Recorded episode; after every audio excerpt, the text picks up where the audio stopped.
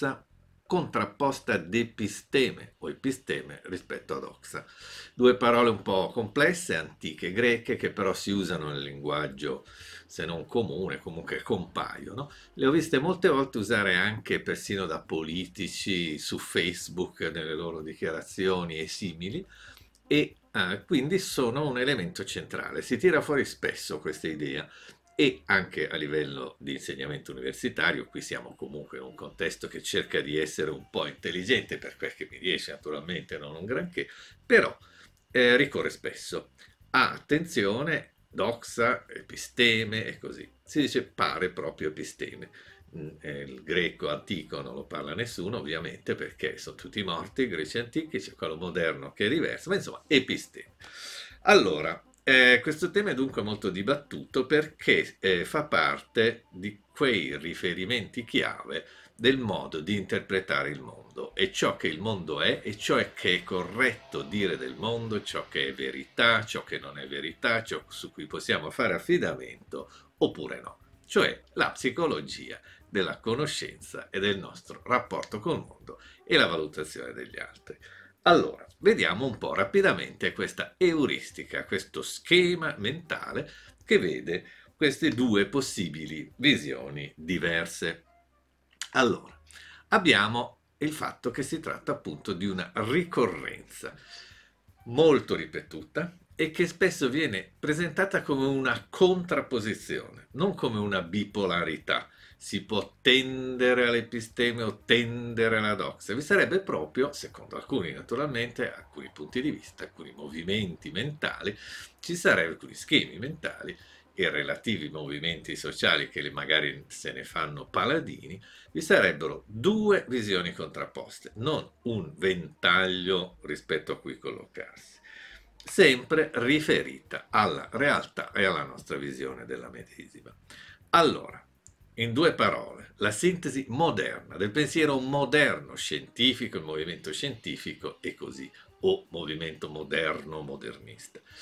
Episteme, constatazione obiettiva, certa e stabile. Questa è la prima idea. Doxa, opinione soggettiva, fallace e aleatoria. Adesso vediamo tutto meglio, questa breve lezione, questo breve talk epistemologico e legato alle euristiche psicologiche è uh, tutto dedicato a questo. La parola uh, più tipica, le parole che ricorrono maggiormente in associazione, abbiamo sempre un quadro di significati relativamente ampio con riferimento alla episteme, sono oggettivamente, naturalmente, scientificamente queste. Invece le parole della doxa che ricorrono in genere come associazione rispetto alla doxa sono opinione comune, sembrare, apparire. Due quadri prospettici piuttosto diversi. Nella sintesi contemporanea, o postmoderna anche, che è diversa dalla sintesi moderna, questo è bene ricordarlo, quella attuale, la sintesi di oggi, è episteme, ideologia della realtà oggettiva per definizione unica e misurabile. Cioè l'episteme è la bandiera di chi dice c'è una sola realtà unica, certa, misurabile. La doxa è invece la bandiera della ideologia delle soggettività esistenziali, probabilmente molteplici e solo evocabili. Cioè la doxa è la bandiera di chi invece sostiene piuttosto che la realtà è una opinione, è una volontà, è una rappresentazione è qualcosa che può essere visto in molti modi. Allora, la sintesi psicologica, che è quanto maggiormente ci interessa, cioè dal punto di vista di uno psicologo, ovviamente anche tra gli psicologi ci sono molte opinioni, anche se alcuni sostengono di non esprimere doxa ma episteme, comunque secondo un'euristica psicologica che personalmente trovo significativa e che ricorre spesso nell'ambiente del movimento psicologico, l'episteme è soprattutto l'idea di una verità certa, evidente, di cui io sono convinto e che tutti non possono fare altro che vedere, se sono onesti. Cioè questa è l'idea. Io la vedo, è chiara, ho i dati, ho fatto la rilevazione, ho l'evidenza oggettiva e quindi non si può che vedere questo. Se la gente, gli altri sono onesti, se tu sei onesto, vedi esattamente quello che dico io. La doxa invece è una opinione incerta, non ha certezza, non è assoluta, è interpretativa, ognuno la vede a modo suo, e chi non mi dà ragione quando descrivo quello che vedo io, diciamo che si è costruita una sua visione, opinione, che non è visione reale, ma è solo opinione deformante, per qualche ragione eh, di partigianeria, cioè sta costituendo un partito contrario alla verità. Quindi vediamo un attimo il senso dei termini perché la questione della doxia e dell'episteme è veramente chiave nello studio della scienza e della nostra rappresentazione del mondo, in particolare della rappresentazione soggettiva, che è propria dello studio psicologico. Allora, classicamente sono due parole greche antiche vere, non sono neologismi, non sono stati reinventati recentemente, come psicologia, sociologia e tante altre. Allora, dox è opinione, punto di vista, soggettività. Episteme è invece eh, scienza, sapere, oggettività, proprio due contrapposizioni. È un tema classico, ne parla Parmenide, ne parla Aristotele e eh, soprattutto, disse Socrate, conferma solo, ma insomma, soprattutto Platone, che mi permetto di fare questa notazione, Platone grande sostenitore dell'episteme contro la doxa, della verità oggettiva, positiva e evidence-based, Notoriamente Platone era un grosso sperimentalista, preciso che sto ironizzando, cioè grande intellettuale, eh, che riportava soprattutto i discorsi di Socrate, però grande intellettuale nella Grecia antica, un'icona della cultura classica, che però non risulta abbia mai fatto un esperimento in vita sua. Quindi come scienziato può corrispondere a molti scienziati contemporanei, ma non all'ideale, alla diciamo, l'archetipo mitologico dello scienziato oggettivo. Allora, l'episteme, che ho scritto nei due termini perché in, sono due versioni, eh, in una c'è sulla eta iniziale, cioè sulla epsilon iniziale, un accento nell'altra no, ma insomma va bene tutte e due. Allora, sostanzialmente si riferisce al fatto di stabilire, erigere, fondare, proprio episteme. Epi si riferisce sopra al cospetto di, cioè davanti a qualche cosa. Istemi lo vediamo tra un attimo. Però prima vediamo come viene descritta canonicamente, cioè dalla Treccani, che mh, mm, trovo sempre essere un punto di riferimento utile e di facilissimo reperimento su internet liberamente da parte di tutti. Allora, secondo il canone della descrizione eh, dei termini ufficiali,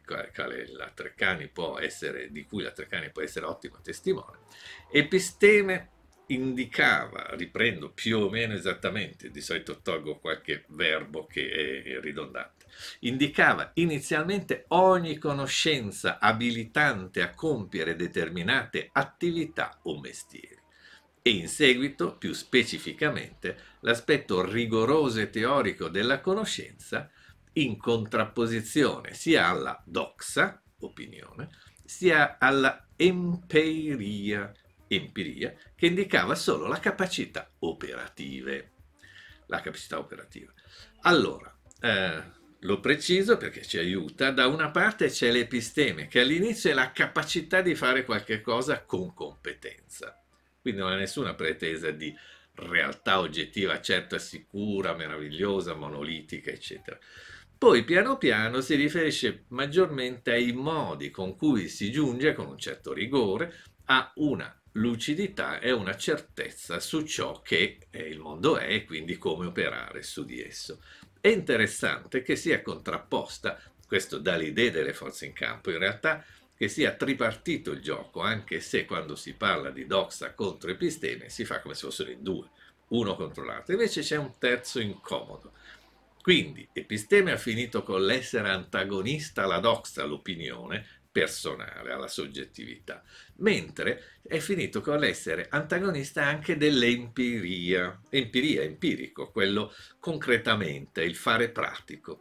Questo aspetto è determinante in generale in tutte le professioni e particolarmente in quella dello psicologo, ma anche nell'avvocato piuttosto che nell'ingegnere, eccetera, perché è la differenza tra la conoscenza teorica astratta alla scienza, che è un ragionamento soprattutto da accademici, da una parte, e dall'altra parte la praticità, cioè eh, la episteme è un ottimo modo di ragionare, di acquisire capacità logica e appunto lucida di ragionare e di guardare il mondo. Però va contro sia la soggettività, che quanto di più psicologico ci sia, sia all'empiria, cioè alla psicotecnica, al lavoro dello psicologo, dell'architetto, del, del, dell'idraulico, di tutti quelli che fanno dell'artigianato. Se tu fai dell'artigianato psicologico o di qualsiasi altra natura, a te l'empiria interessa moltissimo perché è quello che fai soprattutto,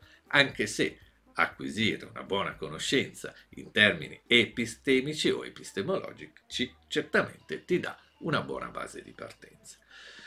Allora, aggiunge sempre essenzialmente la Treccani che nella filosofia contemporanea episteme ha finito con rappresentare l'insieme delle conoscenze positive, dove ricordo sempre che positivo nel campo della scienza ma anche del diritto indica ciò che è basato su dati oggettivi, diritto positivo non ciò che è buono, positivo contrapposto negativo, questo proprio è una cosa troppo ingenua. Ecco. Allora, eh, le scienze positive sono quelle basate su dati evidenti, oggettivi, per quello che ciò può significare.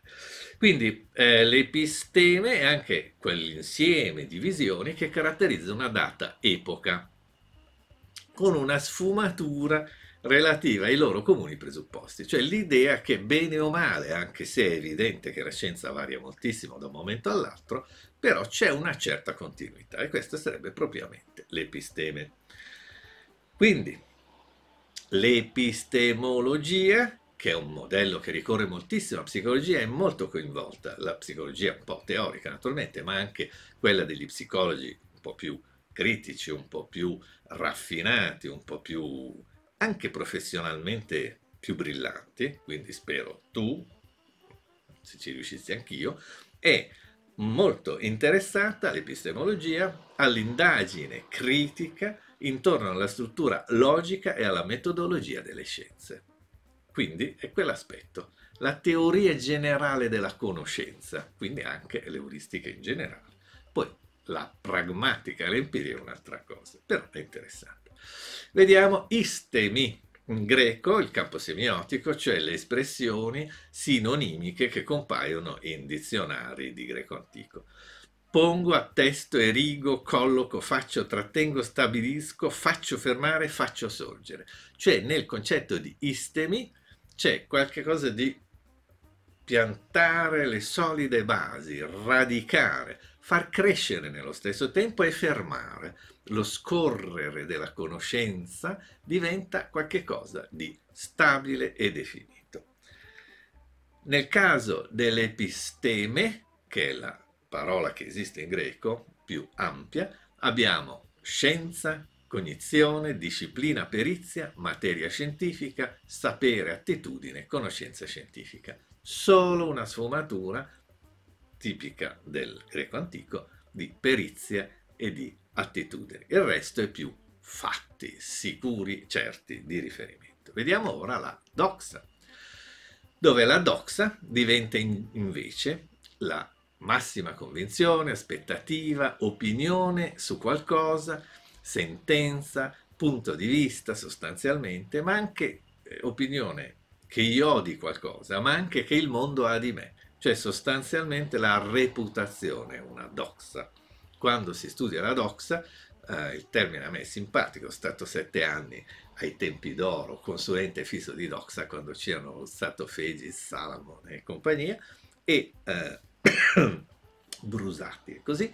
Allora, eh, in quei tempi la doxa è l'opinione della gente, sia nel senso che la realtà quale viene costruita soggettivamente dalle persone, sia la visione soggettiva che le altre persone hanno di me, come persona, come istituzione, come brand, eccetera, eccetera.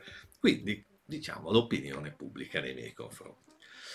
Conclusivamente abbiamo visto un po' qual è il quadro della doxa e dell'episteme, che vuol dire capire meglio quando qualcuno tira fuori questa contrapposizione, ma soprattutto tenere conto di questa contrapposizione nella tua eh, conoscenza del mondo e nel tuo lavoro professionale, naturalmente.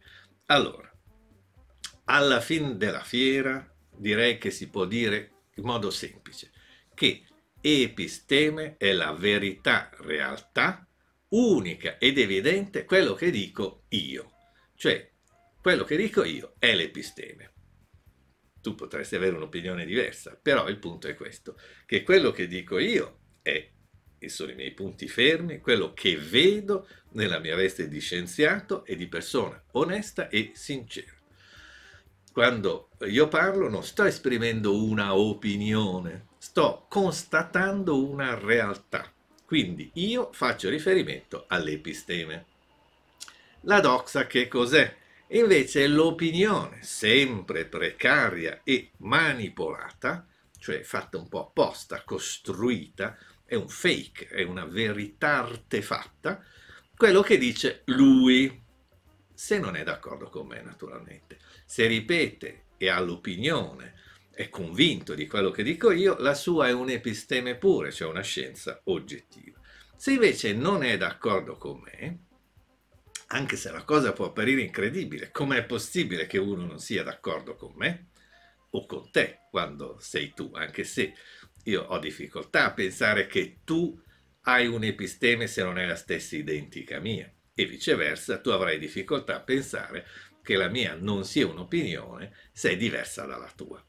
Allora, quando eh, diciamo succede che quello è ignorante, cioè non conosce le cose, non ha studiato, capisce poco anche per il suo meccanismo mentale e soprattutto è in malafede. Per cui invece di constatare come constato io e come constati tu, che certamente sei una persona che vede le stesse cose che vedo io, è ovvio perché sei intelligente e quindi sei perfettamente d'accordo con quello che io vedo, perché la mia non è una doxa, ma è un episteme, non è una opinione, è scienza pura e sicura.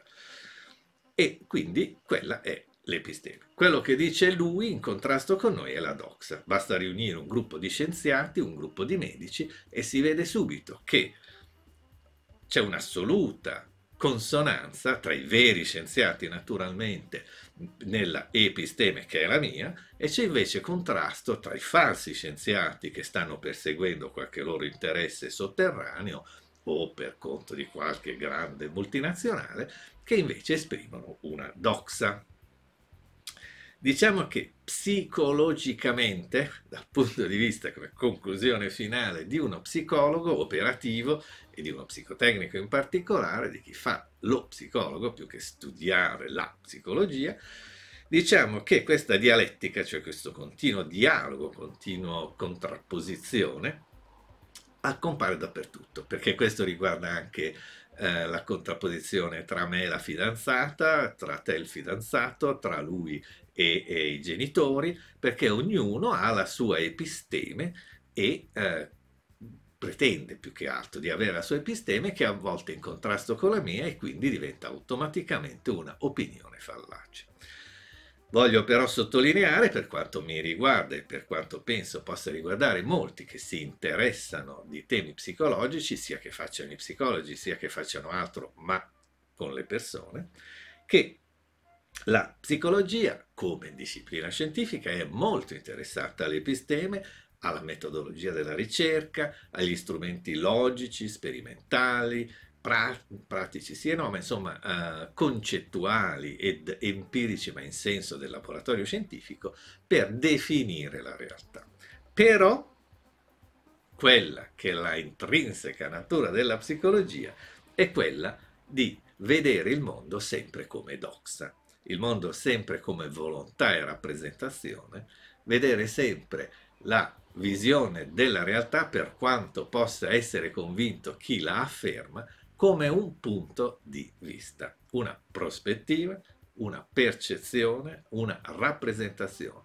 Questo per tutti i cittadini del mondo, tutte le persone, tutte le donne gli uomini del mondo, anche gli animali in generale, che hanno una loro soggettività, e anche gli scienziati naturalmente, anche gli psicologi che lavorano con la psicologia e anche gli scienziati.